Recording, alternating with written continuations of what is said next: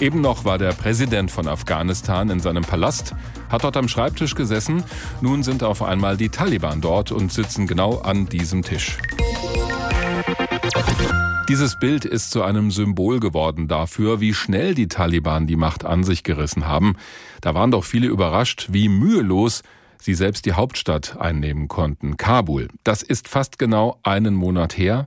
Wie es aktuell in Afghanistan aussieht, ist von außen immer schwer zu beurteilen, denn nur wenige können aus dem Land selbst berichten. Journalisten oder Hilfskräfte warten mitunter lange darauf, um überhaupt reingelassen zu werden. Anderen ist die Lage dort schlicht zu gefährlich. Dr. Tankred Stöbe gehört zu denen, die in Afghanistan arbeiten wollen und auch dürfen. Er ist Internist und Rettungsmediziner, war mal Präsident der Hilfsorganisation Ärzte ohne Grenzen Deutschland. Mittlerweile ist er als ganz normaler Mitarbeiter in Afghanistan und zwar in Herat. Dort habe ich vorhin mit ihm gesprochen. Wir haben ihn am Telefon erreicht. Herr Dr. Stöbe, was gibt denn, was gibt es denn für Ärzte wie Sie konkret zu tun in Afghanistan? Ja, wir haben hier medizinisch äh, sprichwörtlich alle Hände voll zu tun. Unsere Hilfe hier im Moment fokussiert sich auf drei Bereiche. Das ist einmal die Binnenvertriebenen, also um Herat herum. An den Stadträndern haben sich Zehntausende Afghaninnen und Afghanen niedergelassen, die auf der einen Seite wegen der Kämpfe im Land hier in der Stadt versuchen, Schutz zu finden, auf der anderen Seite aber auch Wegen Dürren und ausbleibender Ernten haben sie sprichwörtlich nichts mehr zu essen und sind deshalb hier in die Stadt gekommen. Da versorgen wir jeden Tag 400 Menschen, die in unsere Klinik dort kommen. Das andere ist, dass wir hier schwer mangelernährte Kinder haben. Ich war heute Morgen da. Es sind wirklich herzzerreißende Bilder zu sehen, wie ein 18-jähriger Junge nach Tagen von Durchfall und Erbrechen abgemagert ist, auf sein Geburtsgewicht herunter, also wirklich nur noch Haut und Knochen hm. und wirklich in letzter Sekunde zu uns kam. Und das Dritte ist, dass eben immer noch Covid hier auch natürlich über dem Land hängt. Wir erwarten jetzt schon die vierte Welle, also es gibt viel zu tun. Sie haben jetzt von mehreren hundert Menschen gesprochen, wo es allein schon um die Ernährung jeden Tag geht. Wie viele Leute haben Sie eigentlich vor Ort? Das hört sich nach einer unglaublichen Aufgabe an. Also landesweit beschäftigt Ärzte ohne Grenzen im Moment ungefähr 2300 Afghaninnen und Afghanen und etwa 50 internationale Helfer. Also das versuchen wir immer natürlich auch zu adaptieren. Und hier in Herat haben wir ungefähr 230 im Team. Hm. Und tatsächlich ist es so, dass wir im Moment Tag und Nacht und tatsächlich auch ohne Wochenende durcharbeiten müssen, um irgendwo diesen Herausforderungen begegnen zu können.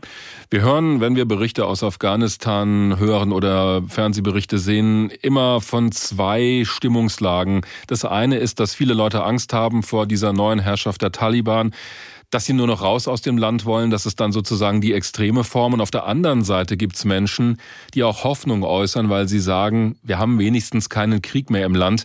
Wie erleben Sie das vor Ort, die Stimmungslage? Das haben Sie ganz schön schon beschrieben. Genauso ist es.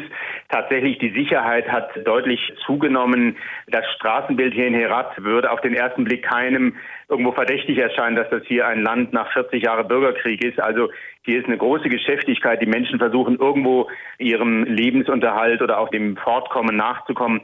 Auf der anderen Seite unter der Oberfläche, und das heißt jeden Tag, wenn ich mit unseren Kolleginnen und Kollegen spreche, kommt eine große Verunsicherung, auch Angst und Tränen kommen da zum Vorschein, weil die Menschen einfach nicht wissen, wie es weitergeht. Können sie hm. ihre Töchter noch in die Schule bringen? Werden sie je eine Ausbildung machen können, einen Beruf ergreifen können? Also da ist überall in jedem Segment dieser Gesellschaft große Fragezeichen im Moment und ich glaube, selbst die neuen Machthaber wissen auch gar nicht, wie es weitergehen soll. Also das muss wirklich ausgehalten werden. Immerhin, wir können den wenigen, denen wir hier eine Arbeit geben, die können wir auch weiter bezahlen. Also da ist so eine kleine Oase fast jetzt hier für unsere Hilfe, aber das reicht natürlich im Land nicht aus. Und es verändert sich vor allem für die Frauen extrem der Alltag. Genau, Frauen leiden darunter stärker, weil natürlich die Einschränkungen für sie potenziell größer sind. Die gute Nachricht, wir können auch mit allen Afghaninnen im Team weiterarbeiten im Moment. Wir hoffen, das bleibt so. Und wir brauchen ja im Moment wirklich jede helfende Hand. Also wir dürfen gar nicht daran denken, wenn jetzt das irgendwie unterbunden werden sollte.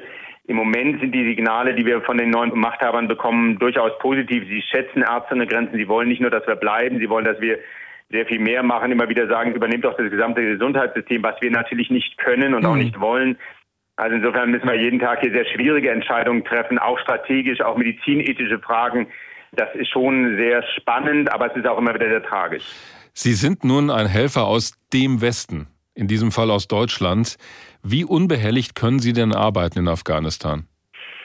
Ja, das ist auch eine Frage, die ich natürlich jeden Tag mir neu stelle. Und die Taliban, von denen kriegen wir im Moment gute Rückmeldungen. Aber es ist ja nicht die einzige Macht, die sich hier im Moment etabliert. Es gibt ja gerade auch in Kabul, was wir in den letzten Wochen dort erleben mussten, eben auch radikalere Zentren hier in Afghanistan, die versuchen, die Macht irgendwo auch mitzubestimmen.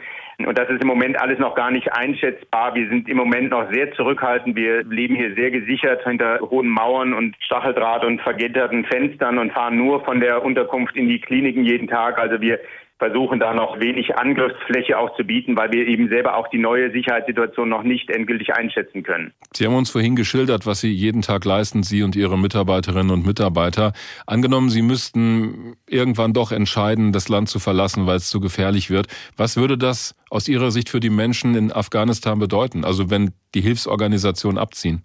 Naja, viele sind ja tatsächlich abgezogen ja. und äh, kommen vielleicht auch nicht wieder, weil die Finanzierung nicht geklärt ist. Das heißt, wenn wir jetzt hier auch noch abbrechen würden, das lässt sich einfach klar mit Menschenleben dann beziffern. Also dann würden einfach hunderte mangelernährte Kinder wären einem sicheren Tod geweiht. Ähm, Covid-Kranke hätten keinen Sauerstoff mehr und Beatmungsbetten. Also die Situation wäre relativ klar. Sie ist aber auch trotz unserem Hiersein sehr gefährdet, weil wir einfach das nicht alleine stemmen können. Also die Sorgen vor jetzt dem nahenden Winter, die sind schon groß.